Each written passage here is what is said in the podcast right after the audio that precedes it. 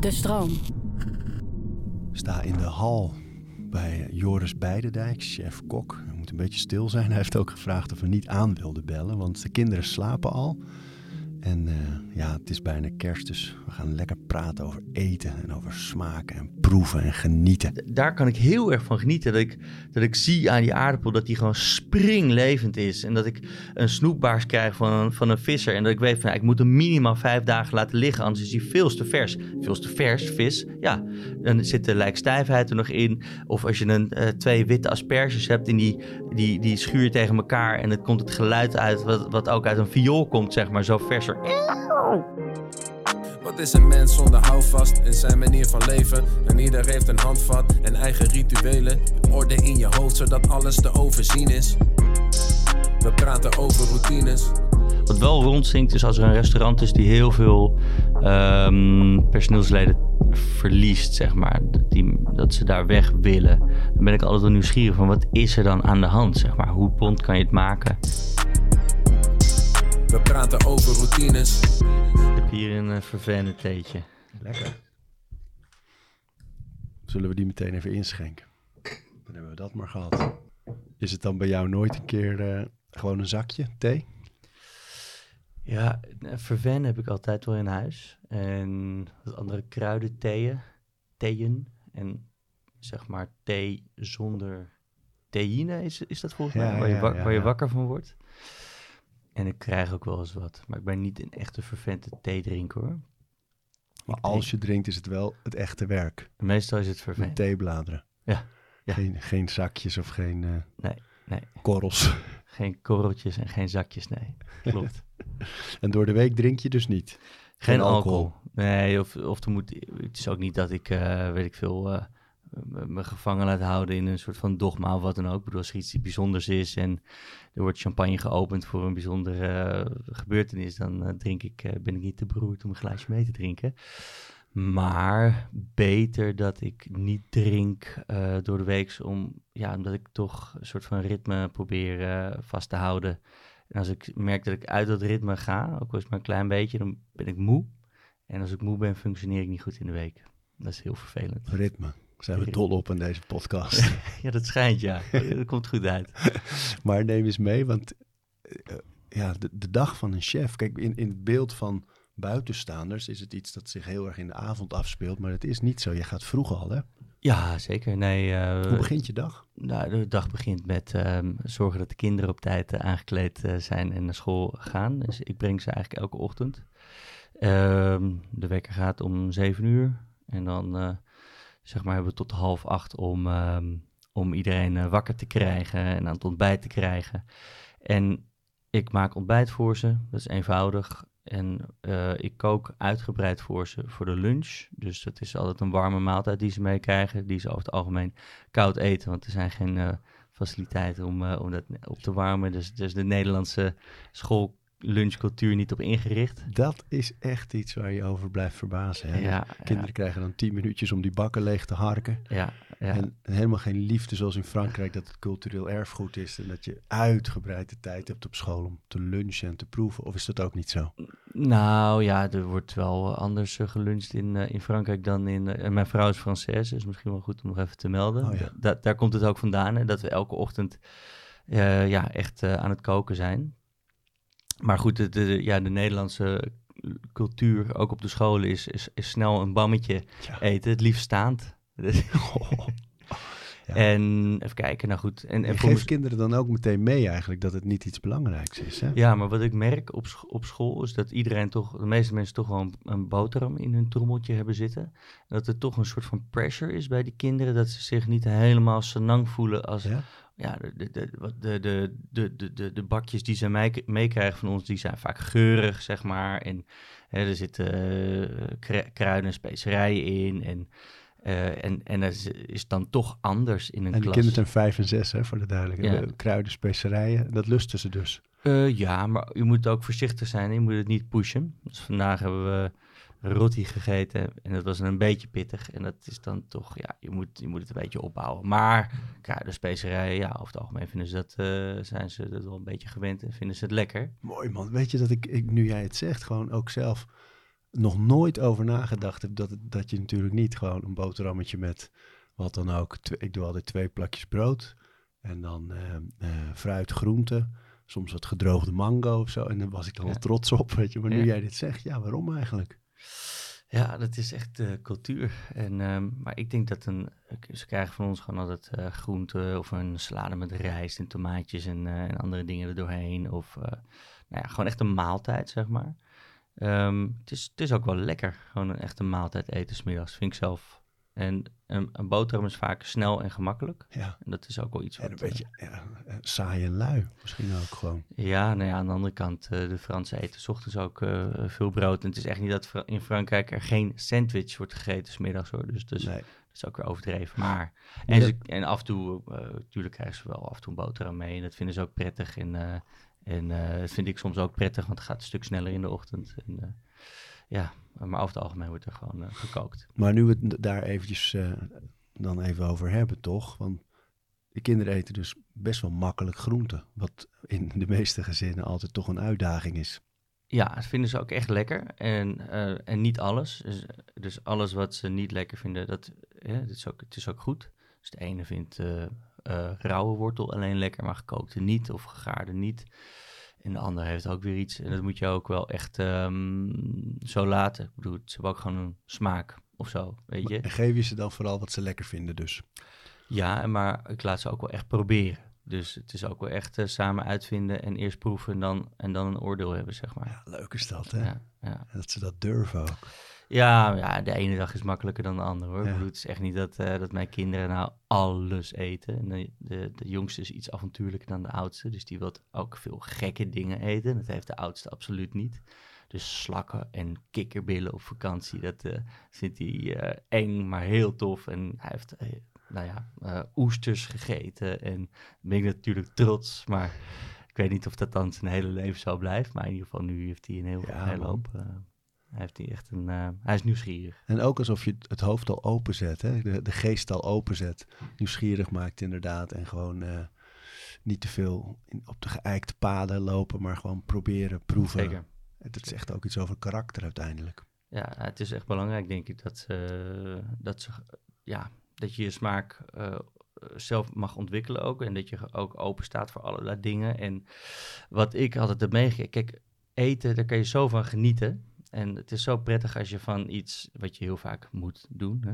Het is Ja. toch vrij nodig om af te eten. Dat je, dat, dat, je, dat je daar ook echt van kan genieten. Ik heb het echt te doen met mensen die, die eigenlijk weinig liefde hebben voor, voor gewoon lekker eten. En die heb je ook, hè? Heel veel mensen die zo'n druk bestaan hebben dat gewoon eten is een moetje. Ja. Of, of je hebt vast ook krachtpatsers, eh, bodybuilders, die eh, zoveel eh, proteïne of wat dan ook naar binnen moeten krijgen, dat, ja, dat het ook echt geen plezier hoeft te zijn, denk Nee. ik. Nee, er wordt iets heel rationeels. Ja. Dus die wegen hun voedsel dan. ja, en die ja. gestoomde groenten en gestoomde rijst en, enzovoort. Maar weinig smaak, weinig Ik heb, liefde. ik heb die term nog nooit, ik gebruik de term rationeel vaak, maar ik heb hem nog nooit gebruikt in combinatie met eten. Maar nu je het zegt, inderdaad, dan wordt eten rationeel, ja. Ja, en praktisch. Ja, en Puur praktisch. Ja, ja, ja. Ja. En ik als, moet eerlijk zeggen dat ik dat zelf soms ook wel gehad heb hoor. In de jaren dat ik alleen eh, woonde dan vooral. Dat, dat ik dan dacht van wat heb ik nodig? Dat, dat eet ik. En dan, en dan kon een avondmaaltijd dus ook zijn gewoon broccoli stomen. Eh, een stukje, wel een mooi stukje vis en een goed glas wijn erbij of zo. Mhm. En dan een hand noten. En, en dat was dan mijn maaltijd. ja, en, eh, en dat had je dan berekend. Nee, oh nee, dat heb ik nooit gedaan. Nee, nee, ik denk dat, dat daar moet je echt uitkijken als je gevoelig bent voor structuur en, en ritme. Dan denk ik dat het wegen van eten, dat duwt snel een neurotische en soms ook dwangmatige hoek in hoor, denk Oh, ik. Ja, ja, terug naar je dag, want je, je, je hebt dat mooie maal bereid Ja, om de kinderen op tijd op school te krijgen. ja ik, ehm, ik eet zelf ochtends altijd, eh, of bijna altijd, een eh, overnight oat. Oh ja, lekker. En ehm, dat is eigenlijk, dat heb ik eigenlijk afgelopen maanden geleerd, omdat ik in de coronatijd voor het eerst in mijn leven 100 plus kilo was. En daar wilde Hoe lang, ik hoe wat lang ben je? 1,93. Oh, Ja, kan wel. Maar goed, never je- trust a skinny cook, toch? Nee, precies. Maar goed, je, je, je, je voelt je op een gegeven moment ook en denk van, oh shit, nou moet ik wat doen, weet je wel. En ik, mijn, mijn gewicht was altijd 93, 96, maar nooit daarboven. En toen heb ik eh, geleerd, volgens mij van een collega van jou, Ehm, om een soort van formule te bedenken zonder dat ik zeg maar mijn genietmomentjes niet verlies. Uh, om toch rustig van dat, uh, om dat, op dat oude gewicht weer te komen. En, en ochtends een, goed stevig ontbijt zorgde ervoor dat ik zeg maar die vettigheid en zoetigheid en, dat gemakkelijke eten s ochtends om half elf op het werk oversloeg. En, um, en dat doe ik dus nu ook. Dus ik, ik ontbijt om, nou, wat is het, acht uur of zo. En ik zet altijd een filterkoffie hier thuis. Met een vers gemalen, gemalen boontje. En dan um, eten de kids ochtends en dan breng ik ze naar school. En dan rijd ik door naar werk. Dan ben ik daar rond een uurtje of negen. Er zit al, zit al een boel uh, rituelen en genieten in, hè? Zeker, zeker. Maar ik moet wel eerlijk zeggen, het eerste... Ik bedoel, ik vind een goede kop filterkoffie s ochtends echt wel genieten. Maar er is altijd wel een soort van time pressure ja. in de ochtend. Het echte genieten zou pas echt uh, zou pas in de middag eigenlijk komen. Als je de tijd hebt om, om te gaan lunchen. Het hoeft niet allemaal uitgebreid en, zo, en wat dan ook te zijn. Maar weet ik veel, een, uh, een hele lekkere tomaat met een beetje olijfolie eroverheen is ook wel echt genieten. Pure smaken. Ja. Um, dan kom je op je werk. Ja, dan kom en ik dan op mijn werk. luisterde ik naar J, waar je een van de eerste gasten was in Ja. hun seizoen. En dat, daar zit een heel mooi ritueel. Ja, dat is in ieder geval, ehm, ik weet niet precies meer wat ik heb gezegd, maar wat wel belangrijk is, is iedereen groeten, s ochtends. En, ehm, en iedereen uh, echt, echt in de ogen aangekeken hebben. Dat is, de, daar haal je al zoveel uit, zeg maar. Dus als je even wil weten um, hoe het gaat, want ik bedoel, hoe Nederlands is het om te zeggen, alles goed? Ja. Alles goed? Ja. Bedoel, er vraagt bijna nooit iemand uh, na die vraag even door. Oh, Nee. hoezo gaat het dan goed? Heb je Ja. iets leuks meegemaakt? Alles, alles. Ja. Zo. En, en natuurlijk gaat het bij ons ook zo. Alles goed, ja. Maar even in die ogen kijken. Dan, en of iemand dan een beetje zo scheef eh, wegkijkt. Of eh, je helemaal niet aankijkt. Of super blij kijkt. Dat zegt heel veel. En daar kun je wel over doorvragen. Want het antwoord zal toch wel ja zijn, weet je wel. Tenzij iemand echt eh, net eh, door een auto is geschept en met, eh, met een open arm op het werk komt, alles goed. Nou, niet zo, maar nee, dat is belangrijk. Maar wat je- doe je met die informatie, wat, wat, je dan ziet? nou, het is heel belangrijk voor ehm, de dag. Ehm, eh, als je weet wat voor type mensen je om je heen hebt staan. We- Kijk, wij staan van 's ochtends, nou ja, half tien, tien komt, komen de meesten binnen. Tot, eh, nou, wat is het, twaalf uur s'avonds avonds staan we met elkaar te werken op een dag. En ehm, ja, en, en Is dat in alle restaurants of is dat alleen op jullie op het Michelin-niveau? Nee, het is niet, niet in alle restaurants, maar op, in sommige restaurants wel. Het betekent niet dat ze dat eh, vijf dagen in de week doen hoor. Ik bedoel, we zorgen echt goed voor elkaar en we zorgen dat iedereen zijn rust kan pakken. Maar over het algemeen, als je komt werken, maar werk je een hele dag, zeg maar, van 's ochtends vroeg tot 's avonds laat. En eh, daarin zitten ook pauzes en weet ik wat. We zorgen ervoor dat iedereen eh, blij en fit blijft, zoveel mogelijk.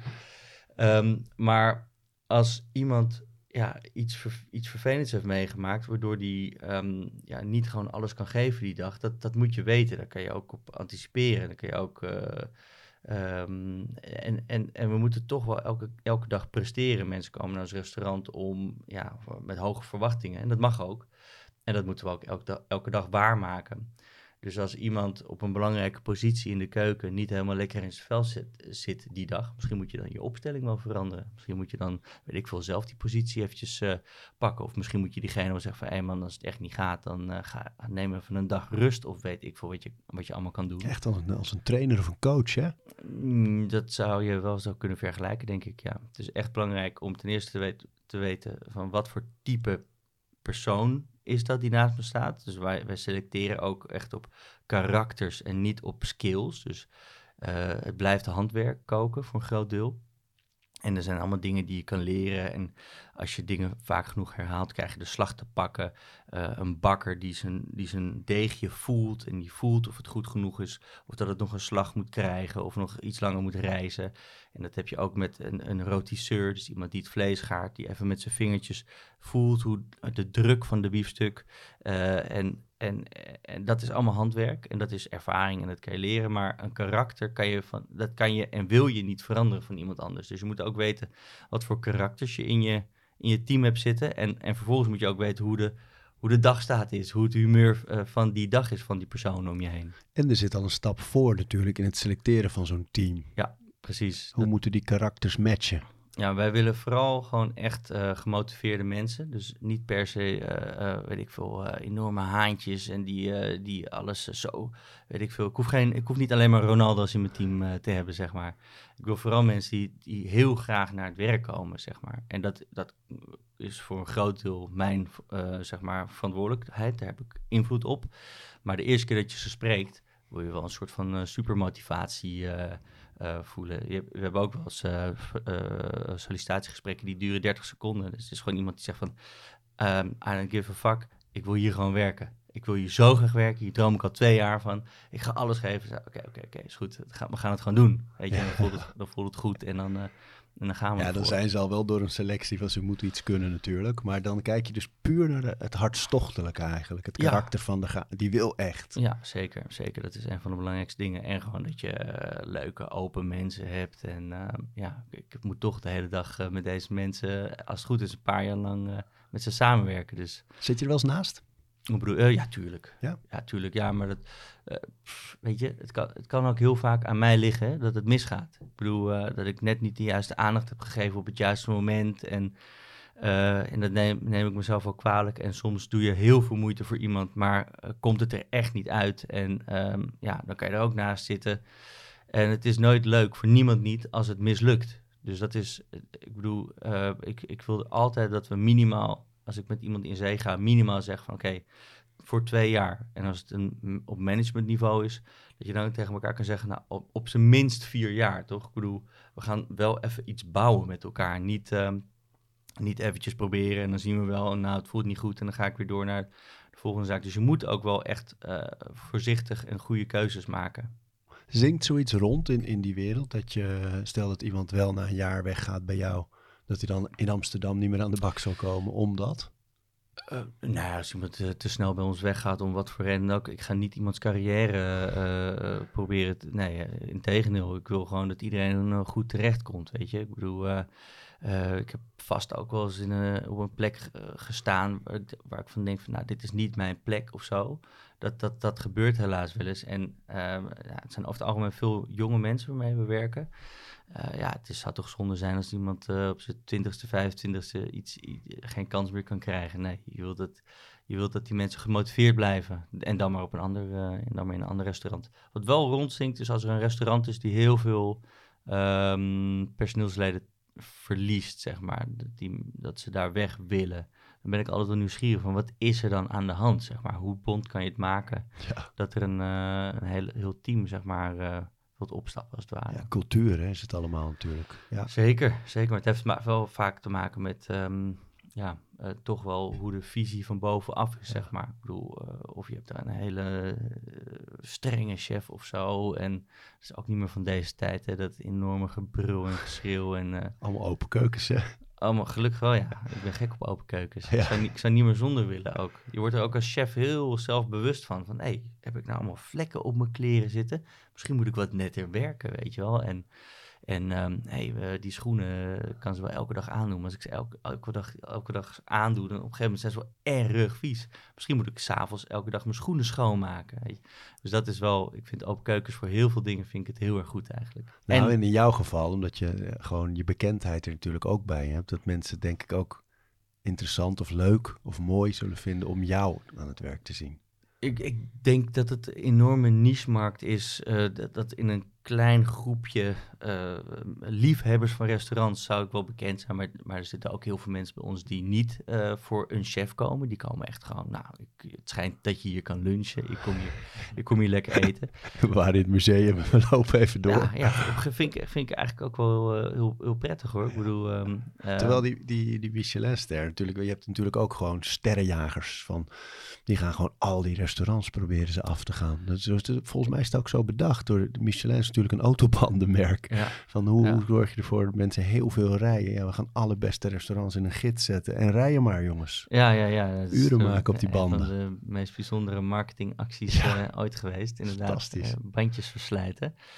Uh, nee, je hebt zeker mensen die sterrenrestaurants, echt sterrenrestaurants afgaan. Wat je, wat je merkt is als je een ster haalt, ik heb het nou een paar keer mee mogen maken, ja, echt heel op bijzonder. jouw leeftijd is toch ook wel trouwens. Ja, het is waanzinnig, is waanzinnig. Om, en, en het blijft bijzonder. En um, is dat je in het begin uh, de kritische de meest kritische gasten krijg, die, die komen even, ben ik het ermee eens? Weet Oh je ja. wel? Dat Oh ja. hoort er ook bij. Daar moet je ook even doorheen, zeg maar. En, en als je dan op een gegeven moment is het, eh, is het, is het gewoon, ja, het is gewoon zo. Hè. Restaurant met een ster, maar het moet er ook niet alleen maar om gaan, vind ik. Ik bedoel, ehm, ehm, ja, bij restaurant Rijks waren we eh, echt niet ehm, een soort van heel voor de hand liggend restaurant dat een ster moest krijgen. We waren veel te groot volgens, eh, volgens de algemene gedachte. Zeven dagen per week open. Dus, dus, en dat, dat, dat is, blijkt gelukkig niet zo te zijn. Dat, het- dat je per se, weet ik veel, vier of vijf dagen in de week open mag zijn. En eh, alleen maar voor 30 of 40 couvert mag koken. Ik bedoel, als het goed is, is het goed. Uiteindelijk draait de ster om. En eh, als, je- als je niet vegetarisch bent, om een goede cuisson, dus een goed gegaard stukje vis of vlees, met een hele lekkere saus en een hele lekker groentegarnituur. En eigenlijk, En de bediening? en De aandacht? en in de basis zegt men dat dat is het. Dus je moet ehm, goede producten, goede techniek en bereiding, een eigen signatuur. Dus echt, een, echt dat je de, de, de, de chef erin terugproeft. En dat het elke dag hetzelfde is, continuïteit. En dat laatste is misschien nog wel het moeilijkst. Te zorgen dat je elke dag gewoon ehm, eh, ja, de, de, dezelfde topsaus neerzet. Het is helemaal niet moeilijk om één keer, als je vijf dagen de tijd hebt, één heel lekker sausje te maken. Maar als je elke dag lunch en diner draait, elke dag 100 of 200 couvert per dag draait, eh, dat, dat, is, dat is de kunst om daar een systeem voor te verzinnen. Is het ook echt zo dat ze dan, zoals je in films wel eens ziet of zo, dat ze dan stiekem komen eten? Of weet je zoiets van tevoren? Nee, alleen maar stiekem. Ja? Ja, tuurlijk. Ze komen echt zonder dat je weet dat het mensen zijn die daarvoor werken en scouten en eh, jureren. Eh, eh, ja, in principe is het zo. En, ehm, en natuurlijk als je, weet ik veel, ik zit nu eh, 21 jaar werk ik eh, in, in, in restaurants en eh, in keukens. En, en op een gegeven moment eh, hoor je dezelfde eh, omschrijvingen of namen of weet ik veel wat, hoor je vaker voorbij komen. En dan denk je wel dat je iemand herkent of heb je een vermoeden of weet ik veel wat. Maar zeker weten doe je het eh, in eh 9 van de 10 gevallen niet. En wat gebeurt er met jou als je wel dat vermoeden hebt? Is, Dus daar zijn we heel blij mee. Want het, ik bedoel, het is echt niet zo dat ze met duizenden inspecteurs tegelijk in Amsterdam of wat dan ook zijn. Ze, hebben, ze, hebben, eh, ja, ze, ze bezoeken je denk ik eh, minimaal één keer per jaar. Eh, dat is niet vaak. En ehm, ja, dan moet je zorgen dat het op dat moment ook goed is. En ik ben altijd heel erg blij als ze er zijn. En, en, of als ze zijn geweest. En waarschijnlijk heb ik het de meest, meeste keren niet doorgehad. Maar het is ook wel zo geweest dat ze zich kenbaar hebben gemaakt. En dat we hebben, hebben gesproken daarna. En dat geeft een enorme boost. En dan ben je blij dat je, dat je, ja, dat je, nog, eh, eh, ja, dat je nog op hun lijstje staat. Omdat ze nog langskomen. En, en, ehm, en dat je nog een keer hebt kunnen laten zien waar je, eh, ja, hoe je ervoor staat, zeg maar. je hebt iedereen in de ogen gekeken. Mhm. Je hebt wat met die informatie gedaan. Waarschijnlijk dan begint de echte werkdag dus. Zeker, zeker. En dan moet ik eerlijk zeggen dat ehm, mijn werkdagen sinds corona wel heel erg eh, anders zijn dan ehm, mijn werkdagen van voor corona. Ik ben nu veel meer aan het regelen dan echt aan het koken. En dat vind ik eigenlijk wel eh, jammer, maar Ja. de, tijd, eh, de tijd vraagt er wel om, zeg maar. Eh, maar normaal gesproken zou ik, doe ik een rondje mensen. Ehm, weet ik hoe het ervoor staat. Ga ik met de chefs en de restaurantmanagers even bijpraten of er nog bijzonderheden zijn. En dan ga ik kijken waar ik kan helpen. Dus om het zo maar te zeggen, ga ik de, de klote klusjes doen. Ja, Ja, en daar kan ik heel erg van genieten. want, want, want, je hebt dan ehm, het werk. Dat ligt eigenlijk al klaar of zo. Iedereen weet precies wat ze moeten doen. Ja, het is, het is eh, zeg maar, ehm, het zou, als ik er echt tussen zou gaan staan en zomaar mijn ding zou gaan doen, zonder, zonder dat, ik bedoel, je hebt, een keuken is opgedeeld in, om het even makkelijk te zeggen, in vier parties, vier hoeken. Patisserie, ehm, vis, vlees, voorgerechten, zo hebben wij hem opgedeeld.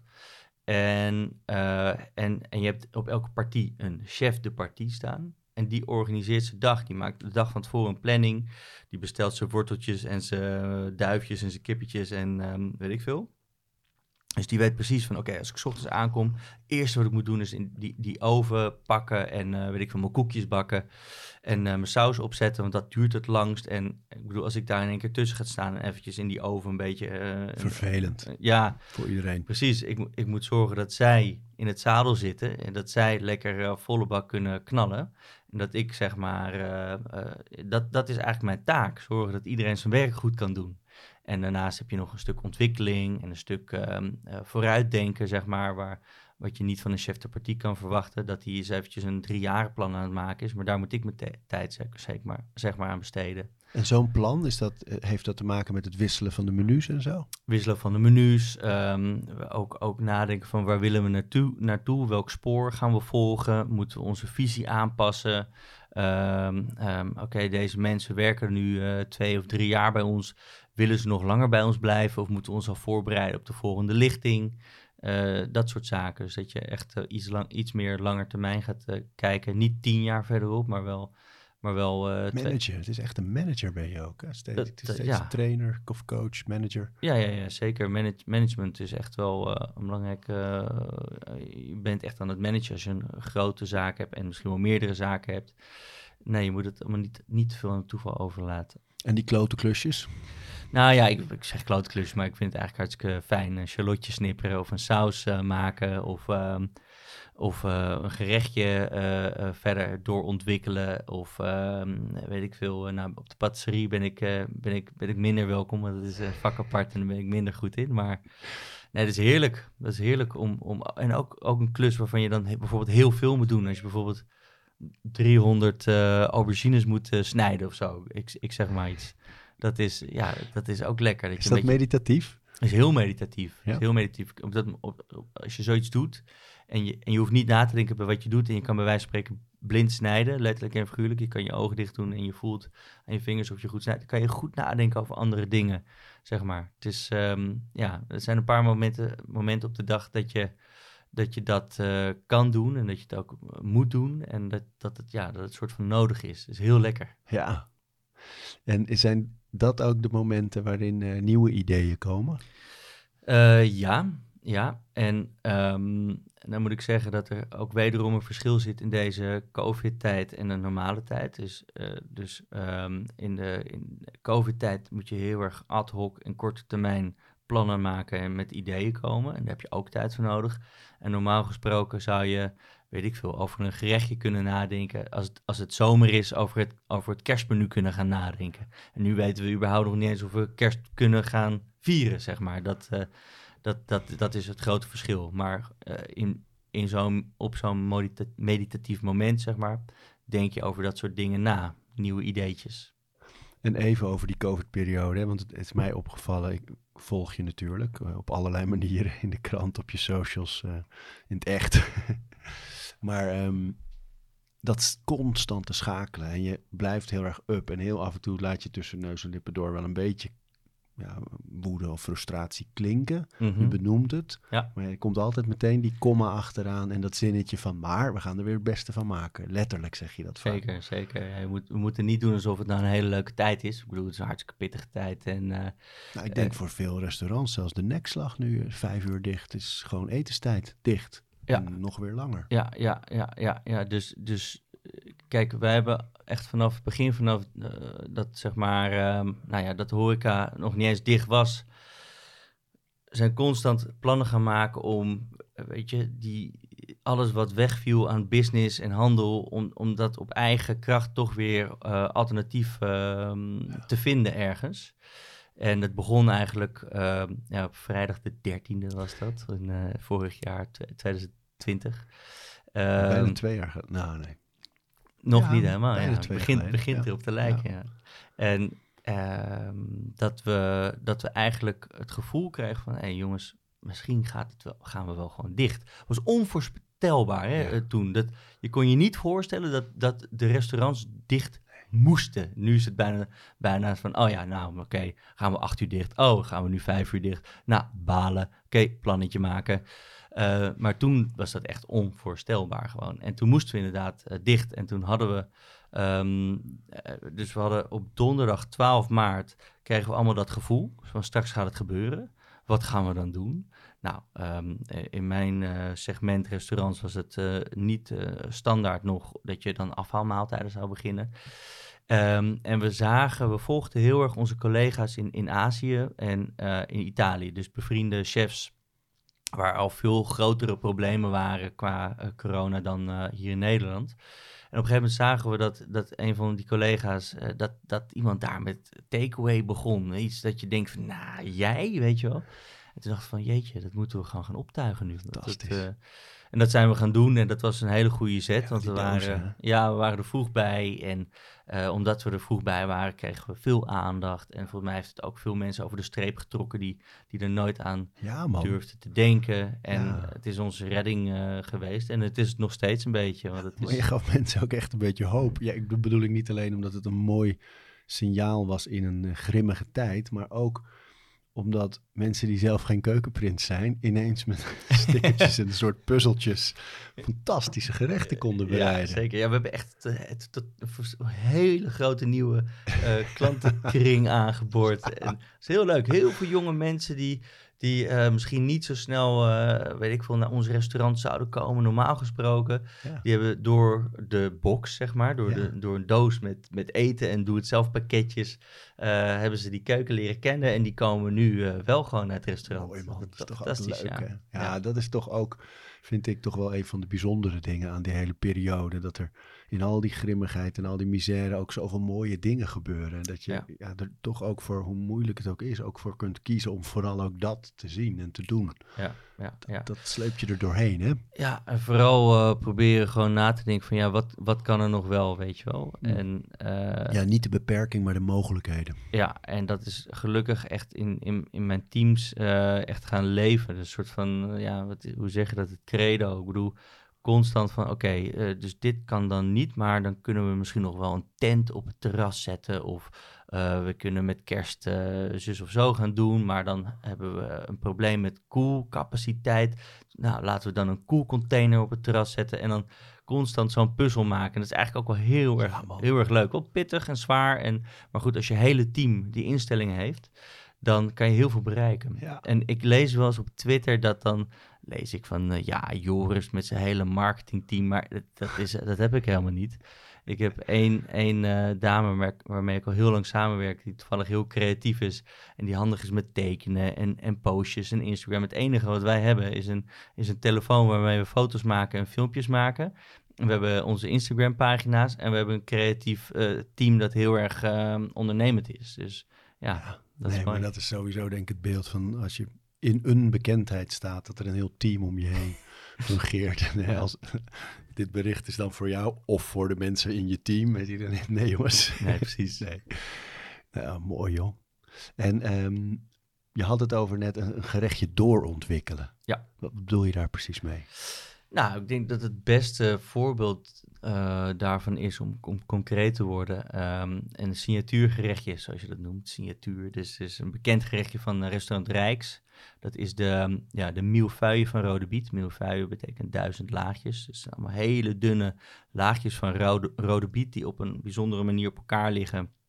En eh, gegaard zijn in, in rode bietensap. En die- Dat, dat sap dat koken we helemaal in en dan krijg je een hele geconcentreerde bietensmaak, bijna salmiakachtig. En daar eh, serveren we een beurre blanc bij met een, die we op smaak brengen met een Nederlandse sojasaus, Tomasu sojasaus. Noem maar even het boek. Nou, Daar gaan we straks nog over hebben hoor. Maar dat, dat is eh, kenmerkend ook voor de Nederlandse producten. Ja, ja, ja dus de, de keuken van de lage landen. Ja. Dus ehm, we zijn altijd op zoek naar eh, ja, de pareltjes van de lage landen. En ehm, dat gerecht, dat, dat zijn we nou inmiddels eh, wel zes, zes jaar geleden mee begonnen. En toen had het een totaal andere samenstelling. Toen had het, eh, was het ehm, wel biet, maar dan een stukje gepofte biet, een stukje gemarineerde biet, een stukje rauwe biet, een bietenpuree, een biet vinaigrette, een bieten dit, een bieten dat, en bla bla bla. En dan eh, wel die beurre blanc, maar ook nog een andere saus, een vinaigrette en een olie erbij. En, en dan nog allemaal blaadjes sla erop. En, en dan ga je weer terug naar de visie van het restaurant. En dan ze- zeggen wij, nou wij staan voor eenvoud en kwaliteit en authenticiteit en weet ik veel wat. Nou, ehm, en dan, dat, dat hebben we ook op, opgeschreven voor onszelf, wat dat voor ons betekent.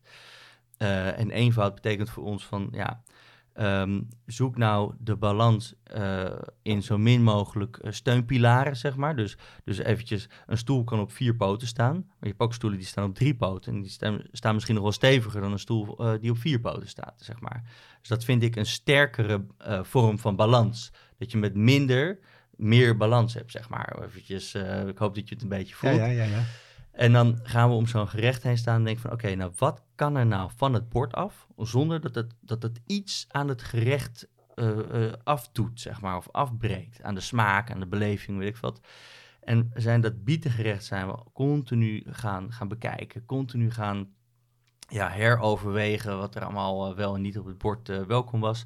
En uiteindelijk kwamen we uit tot dat je... Ja, het gaat om twee dingen op dat bord de, de- een superbereiding van die biet en een super saus. En eigenlijk heb je voor je hele beleving niet meer nodig dan die twee. En laten we die twee nou in hun aller, allerbeste vorm op het bord presenteren. En dat is die milfeuille van rode biet ge- geworden.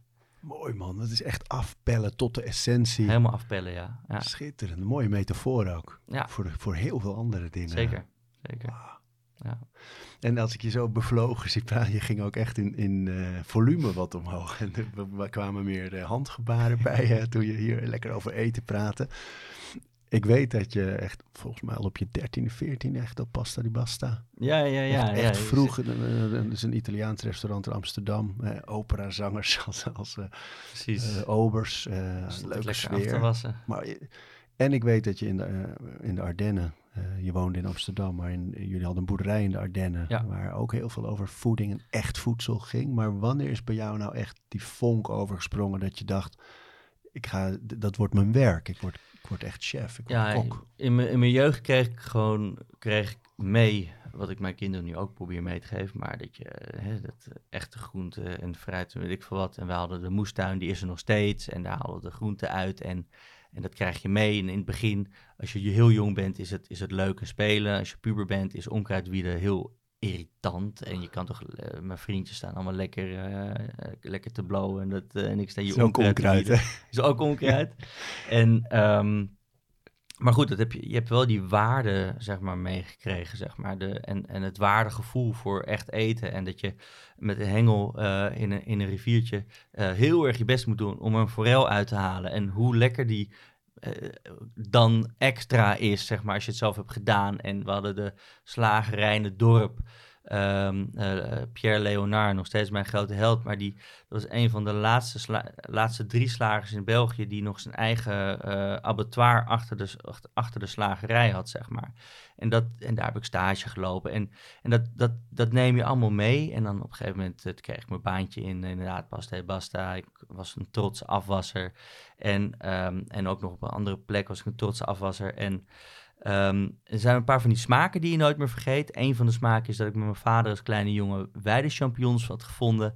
En dat, dat we die meenamen. Mijn vader die alleen in eh, roomboter bakte met een beetje peper en zout op een boterham met veel boter. En die smaak die kan ik altijd terughalen. En er is nog een keer zo'n moment geweest dat een chef-kok mij...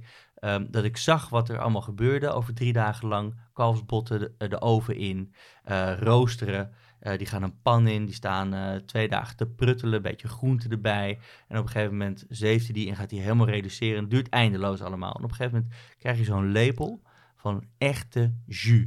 Pure jus, kalfs jus de veau. En dat heeft alles, een goede jus. En dat je je ogen dicht doet en denkt van, wow, wat is dit?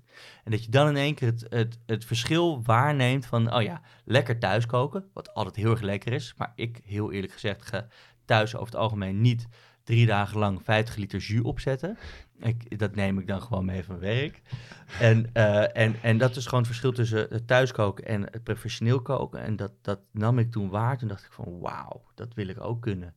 En uh, was ik 15 of 16 of zo. En toen, en dat, dat vertelde ik thuis. Uh, en ik zei van, um, ik wil denk ik gewoon kok worden. En het mooie is dat mijn ouders toen hebben gezegd van, nou, wat, wat gek. Top. Dus je hebt iets gevonden wat je tof vindt. Go for Eh, it. Go for it, ja. En, en, maar maak, eh, doe het wel gestructureerd of zo. En, en, en ga nadenken hoe je dat wil worden, zeg maar. En dat heeft, zeg maar, die stimulans, dat, dat heeft mij heel erg geholpen, zeg maar, om mijn, mijn eigen weg te vinden naar eh, ja, wat, wie ik nu ben. Hoe En- vonden je ouders het toen dat gebeurde? Toen je echt niet gewoon kok was, maar gewoon op niveau. Ja, de, de- trots. En het is een enorm lang eh, parcours geweest. eh, dus, ik ben nu eh, 37 en ik was toen eh 15, 16. En eh, ik heb ook een beetje ander, andere weg afgelegd dan, zeg maar... Ik, ik wilde niet per se naar de, kokschool. Want ik, ik dacht van, ja, ehm, die saus eh, leer ik niet maken uit een boekje. Daar geloof ik niet in. Het is toch, ik bedoel, een recept je kan duizend recepten van iemand krijgen, maar als je ze niet een keertje samen hebt gemaakt met die persoon, dan heb je er niks aan. Want je moet precies weten eh, waarom die nou niet dat potje komijn kiest, maar dat potje komijn. Als je er even in knijpt en die etherische olie een beetje vrijkomen en hij snuffelt eraan. En dan denk je van, ja, deze is lekker, die moet je hebben. Dat, dat moet je allemaal begrijpen in, in een recept. En dat leer je niet uit een boekje. Dat leer je van een meester, dat leer je van een chef. En dat, eh, dat, dat, dat gevoel had ik, en dat was, daar geloof ik nog steeds in, dat gevoel.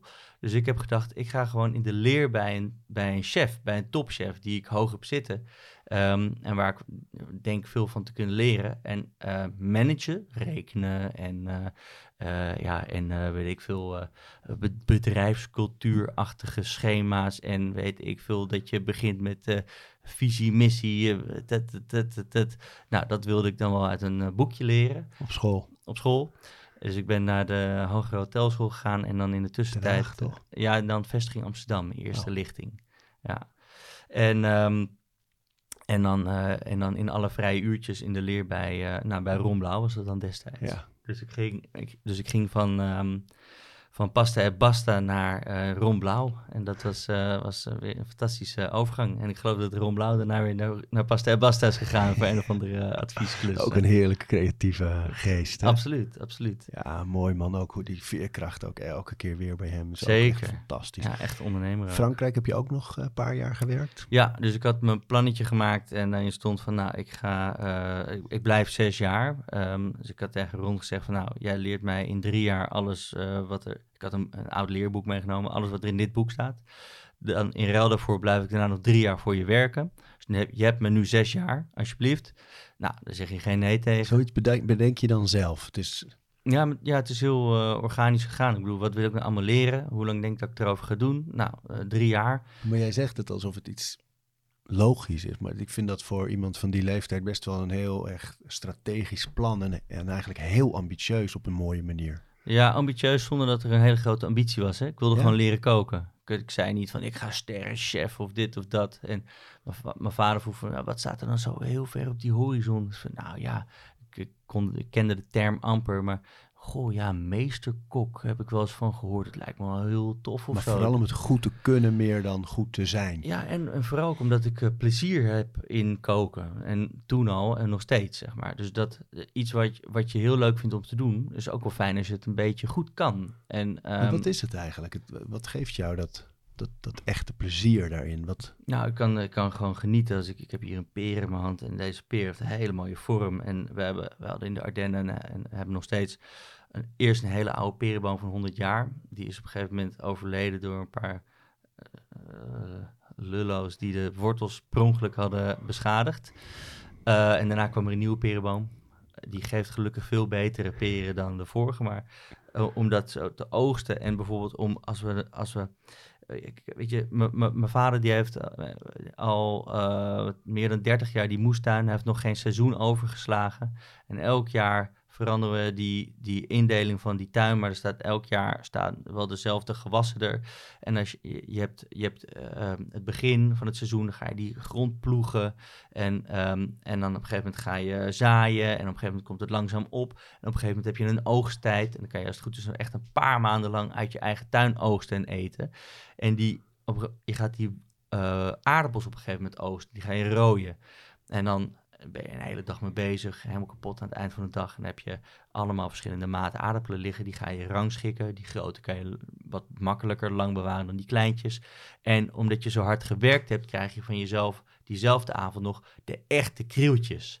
En die, een aardappel die net uit de grond komt, die is zo vers dat als je daar met je vinger overheen gaat, dat het velletje eraf gaat, zeg maar. Dus, dus een, eh, dan weet je nu ook, als je met een uh, dunschiller zo'n millimeter van die schil af moet halen, dat is een ingedroogde aardappel. En dat is eigenlijk heel normaal. Ik bedoel, we zijn uh, niet anders gewend, maar uh, ja, daar kan ik heel erg van genieten. Dat ik, dat ik zie aan die aardappel dat die gewoon springlevend is. En dat ik een snoepbaars krijg van een, van een visser. En dat ik weet van, ik moet hem minimaal vijf dagen laten liggen. Anders is hij veel te vers. Veel te vers, vis. Ja, dan zit de lijkstijfheid er nog in. Of als je een, uh, twee witte asperges hebt en die, die, die schuur tegen elkaar. En het komt het geluid uit wat, wat ook uit een viool komt, zeg maar. Zo verser. En uh, nou ben ik een beetje vals, maar je begrijpt wat ik bedoel. Viool lag al een tijdje. Ja, nee, maar dat, dat, dat is, daar geniet ik heel erg van. Van die mooie producten, om daar mee, mee te werken. En niet te veel te manipuleren, maar zo waardevol mogelijk op een bord krijgen. En daar andere mensen ook heel gelukkig mee maken. Dat is. Fantastisch. En is het zo in jouw wereld ook dat je, net als in de kunst, uh, op het moment dat je nog aan het leren bent van zo'n meester, uh, dat je in het begin heel veel nadoet? Ja. En dan pas op een gegeven moment eigenlijk die eigen signatuur. Je had het aan het begin van ons gesprek over dat het, het Rijks heeft een signatuur. Mm -hmm. Jij hebt een signatuur nu. Maar hoe ontwikkelt zich dat? Ja, dat, uh, dat kan zich alleen ontwikkelen als je echt gaat creëren. Dus als je echt gaat um, um, uh, iets gaat maken wat je daarvoor nog niet had gemaakt. Maar het zijn vaak ook wel afgeleide. Heel, hoeveel dansen zijn ook geen, ja. uh, weet ik veel, samenkomen van verschillende stijlen dans. En uh, en natuurlijk ben je helemaal beïnvloed door alles wat je hebt gezien en wat op je pad is gekomen en je leermeesters. Maar um, ja, en je moet daar ook echt wel de tijd voor nemen. Je kan het wel enigszins uh, sturen en bedenken van... oké jongens, onze richting gaat zijn uh, dat we, weet ik veel, alleen maar vegan gaan koken. Of onze richting gaat zijn dat we alleen maar vis uit de Noordzee gebruiken. Of, hè, ik bedoel, je hebt een, je hebt een, een visie en je, je, je, je, je, je schrijft op waar je voor staat. En daar was ik in Frankrijk al heel erg mee bezig. Dus ik zag daar allemaal dingen gebeuren die me enorm inspireerden. Dus um, dat ze zo. Ja, ik zat in Montpellier, dus je, daar, je, zat, ja, je zat en aan de kust en niet zo ver van de bergen. En in Frankrijk, waar je sowieso heel veel uh, lekkere ingrediënten hebt. Um, en uh, er kwamen er elke keer mensen aan de achterdeur met mooie ingrediënten. En er was één, één man die um, uh, 365 dagen per jaar met zijn snorkel voor ons aan de kust in het water lag met een harpoen. En daar aan de kust zeebaarsen uh, ving. En um, hij, alles wat hij ving, ging naar ons. En er was nooit een, een onderhandeling over prijs. Um, ik, ik, bedoel, wat hij vraagt is wat hij nodig heeft om te leven, zeg maar. We moeten voor elkaar zorgen. En, um, en uh, ja, ja dat, dat soort dingen, dat heeft me heel erg geïnspireerd. En dacht ik van, ja, dat ga ik, dat ga ik straks ook proberen. Dus vandaar ook die keuken van de lage landen. Ja, mooi. En, en veel kijken wat er in de omgeving te krijgen is. En veel praten met, um, met, je, met je boeren en je producenten. En is het bij jou zo dat je altijd aan de hand van proeven dingen bedenkt? Of, of is het ook zo dat je door de stad fietst en, en dat er ineens iets in je hoofd springt van dat ga ik nou eens combineren en dan ontstaat er iets? Nee, dat laatste zeker. Ja? En ik heb allemaal notities in mijn telefoon staan dat, uh, die dan in één keer op de gekste momenten, als je wakker wordt of, uh, of als je in een ander land bent... Uh, ja, bij je opkomen, wat je snel opschrijft. En, en um, ja, ik heb laatst uh, zeg maar een nieuwe smaak ontdekken. Dat is heel tof. Um, ik weet niet wat, of jij de laatste keer kan herinneren dat het je is overkomen. Maar ik kan wel een paar momenten zeg maar, herinneren, zo, laat ik zeggen na mijn twintigste, dat ik zoiets had van wauw, dit heb ik nog nooit geproefd. Wat is dit? Nou, dat weet ik eigenlijk niet. Nee. Grappig, toch? Ja, dus, ja. Uh, dus ik had het met uh, bijvoorbeeld toen ik op Martinique uh, stage ging lopen, een paar maanden. dat ik voor het eerst echte, echt guavasap proefde. Oh ja, ja. En dat ik dacht van, wat is ja. dit jongens? Wat is dit, is dit lekker? En de laatste keer dat ik het had, is kort geleden, dawa dawa. dat is um, gefermenteerde um, Johannesbroodpit. En uh, dat wordt in de West-Afrikaanse keuken heel veel gebruikt. Dat is eigenlijk hun natuurlijke, plantaardige, zonder rare fratsen bouillonblokje.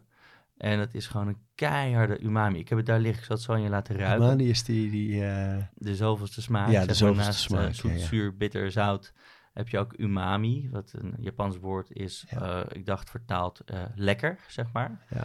En ehm, ja, het, is, het, is, eh, het wordt vaak geassocieerd met zout, maar het is geen zout. Het is wel een hele volle, rijke smaak. En als ik, kan een paar smaken opnoemen die, die het bevatten. Dus parmezaanse kaas, daar zitten van die kristalletjes in. Die kristallen, dat is puur umami. En dat geeft die kaas zo'n volle smaak. Ham, goed, eh, vijf jaar gerijpte ham heeft het ook. Ehm, tomaat is een goede, goed rijpe tomaat. Heeft ook heel veel umami. Um, dus in zeewieren zit, uh, zit veel umami. En, uh, en, daar en, en dat kan je uh, een score geven. En um, na iets meer onderzoek te doen, kwam ik achter dat Dawa de hoogste, het hoogste, ja, hoe zeg je dat, gehalte umami heeft ter wereld. Dus het product wat het hoogste gehalte umami heeft ter wereld van nature.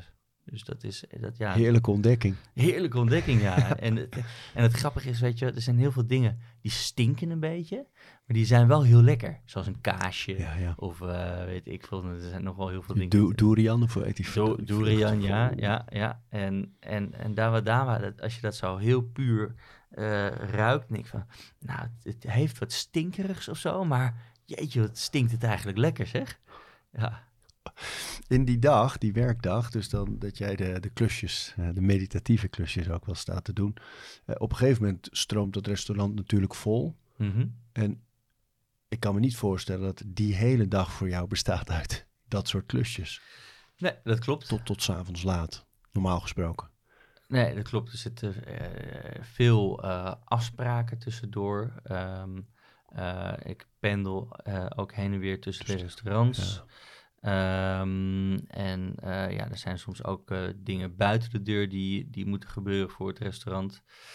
Uh, en ja, de, dat, zeg maar de balans daarin vinden. Dus het liefst sta ik te koken, maar het hoort er ook gewoon bij dat je, weet ik veel, um, met mensen gaat praten om, weet ik veel, nieuwe uh, een, een, grote cateringklus of een nieuw personeelslid of een uh, plan verzinnen om met de kerst uh, weer boxen in te pakken en je wilt een box ontwikkelen of er moet nieuw meubilair komen in het restaurant of er moet werk. Werk, ja. ja. ja.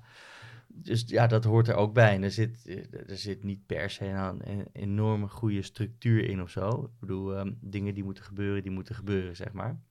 En, uh, maar uh, in de dag zit wel structuur, zeg maar. Ik bedoel, het restaurant gaat altijd uh, zeg maar om, om 12 uur open voor de lunch. En dan is het om drie uur bouwen we dat een beetje af. En om half elf staat er een ontbijtje op de pas. En om vier uur gaan we met z'n allen dineren, super vroeg. En om zes uur moet iedereen weer klaarstaan, want dan gaat het restaurant weer open. Dan hebben we een korte briefing voor elk servies. Dus om kwart voor twaalf en om kwart voor zes hebben we een korte briefing met het hele team.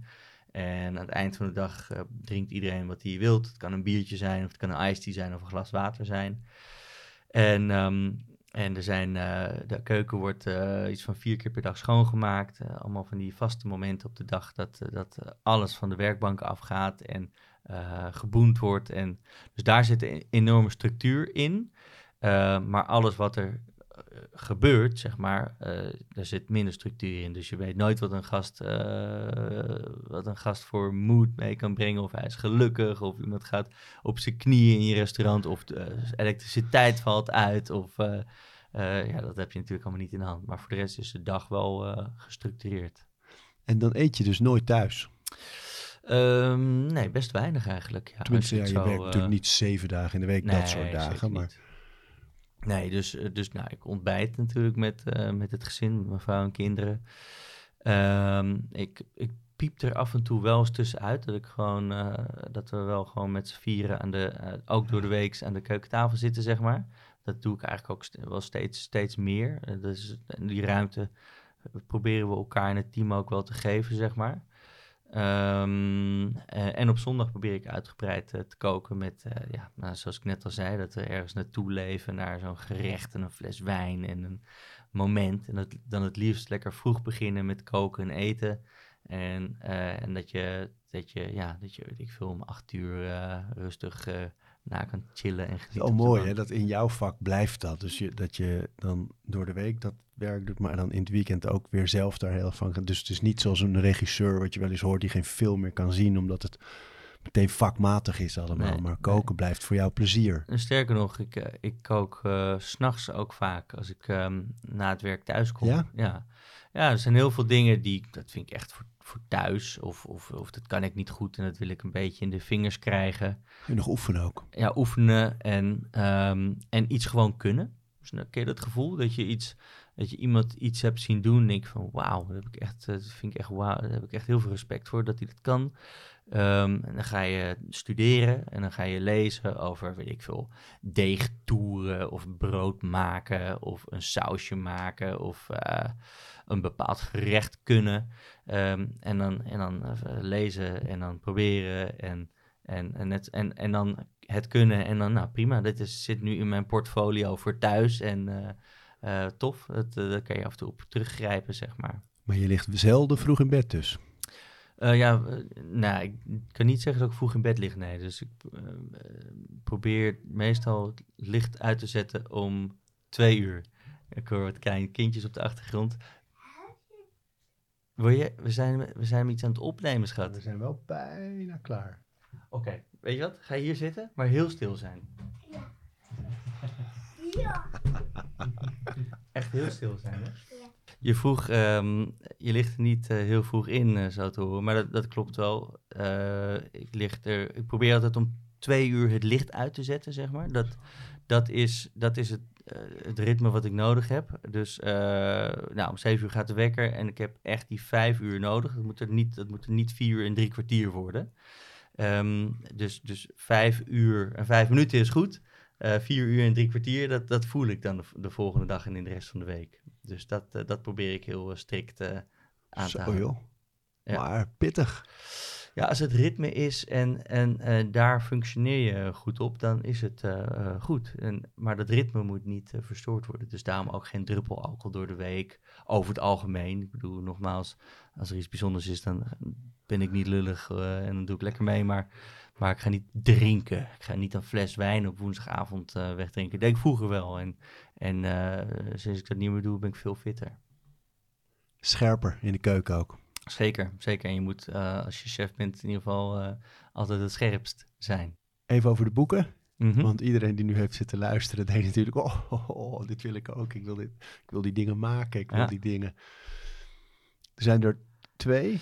Ik ken er twee in ieder geval. Ja, zijn dus- er nog meer? zijn, ehm, Je hebt ook met het Rijks natuurlijk wel dingen gedaan, met de restaurants, maar van jouzelf. ja, nee, ik heb vier, vier eh, boeken geschreven. Eh, er is net eentje in oktober eh, 20, 2021 uitgekomen bij Beidendijk thuis. Dus eigenlijk alles Ja. wat we in de coronatijd s'nachts zijn gaan koken hier. Tenminste ik en mijn vrouw, die was er dan altijd bij om te proeven en om de, om de desserts en de patisserie te doen. Dat hebben we in een boek eh, samengevat. Dus, en dat is echt een boek waarin je ehm, als thuiskok eh, echt kan leren koken. Gewoon, gewoon een leerboek voor thuis. Gewoon, ehm, ja, ehm, en een heel leuk eh, boek met veel, ja, ik noem het even entertainment, maar goede Ja, ja. verhalen erin. Eh, en eh, vier jaar geleden heb ik eh, een, een kookboek gemaakt, Keuken van de Lage Landen, Ja. waarin eh, een aantal thuisrecepten, maar ook wel veel eh, restaurantrecepten staan. En begin eh, 2021 ook een soepboek gemaakt van, Oh, van Snert. Oh, Eh, tuurlijk. Ja, met, Ja. Met, ons, eh, met onze blikken Snert. Die Het is- Samuel, ja, nee. precies. Ja. En toen zaten we zo in een flow moment. Hebben we echt, eh, in no time hebben we gewoon een heel soepboek op de markt ja, en die actie was mooi, want jullie hadden, het waren heel kleurrijke blikken ook. Ja. Het snert en iedereen die er een kocht, werd er nou per blik ook één blik gedoneerd aan Ja, voedselbank? Ja, dat, die actie hebben we bij Stag gedaan. En dus niet, eh, en, en eh, via onze webshop. Eh, maar dus hij werd ook op andere plekken verkocht. En dat hadden, we niet, verkoop. dat hadden we niet eh, onder controle. Het waren delicatessenzaken die dat gewoon inkochten. Uiteindelijk hebben we 10.000 blikken eh, vegan bonensoep gespaard voor de voedselbank. En die hebben we gedoneerd. Dus dat was, Fantastisch. dat was super. En ik heb ook nog een schooltuinen kinderkookboek gemaakt. Bij mij is het niet altijd even makkelijk om eh, groenten bij de kinderen, maar dingen uit eigen tuin dus wel. En ehm, als ik, er groeit rucola en broccoli en bloemkool en boerenkool, tomaten, sla. En dan komt er iemand langs en dan willen ze het laten zien en, laten ze en dan plukken ze een stukje rucola. En dan, en dan vinden ze het lekker. Als we het zelf plukken, tomaatjes, en, eh, dan vinden ze het heerlijk. Ja, Maar als ik het bedenk en we leggen het op bord, ja, maakt niet uit hoor. Nee, je hoort een beetje geruis uh, van twee uh, kleine, kleine rebellen. Kleine rebellen die al lang uh, moeten liggen slapen, maar... Laatste. Goed. Heb je nou echt een, een meestertip om dat kerstdiner te redden? Ja, de, de, beste tip sowieso om kerstdiner te redden is dat je eigenlijk het werk al gedaan hebt voordat je, voordat je gasten binnenkomen, zeg maar. Dus dat heet in kokstermen de mise en place. En doe nou gewoon, dat, dat zie je trouwens ook heel veel hoor. Ik, ik wou zeggen, doe nou gewoon iets wat je kan, weet je wel. Ga nou niet, uh, als, als, je, als je schoonfamilie voor het eerst uh, voor het kerstdiner over de vloer komt, even iets experimenteren en dat iedereen met lange tanden zit te eten en, en ze zeggen, nou ja, heel lekker hoor.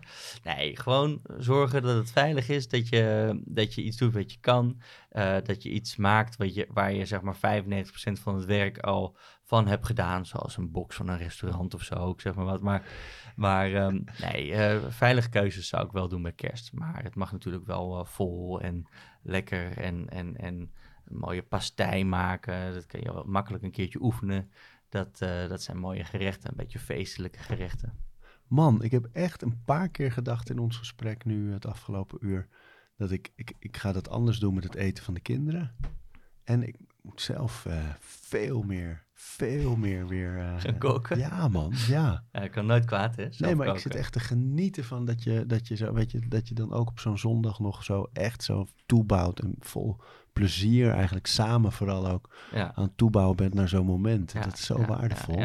Um, soms geniet ik meer van het, van het koken dan van het eten. Dat klinkt heel gek, want ik geniet altijd van het eten. Maar zo'n zo'n proces dat je bijvoorbeeld met vrienden gaat koken op een zondag... en dat je uh, samen boodschappen gaat doen... en dat ze jou die winkeltjes laten zien waar zij dan die speciale dingen kopen... en je hebt uh, uh, zeg maar, uh, discussie over waar het recept vandaan komt en hoe, wat ze. Hè, dat is zo'n mooi proces.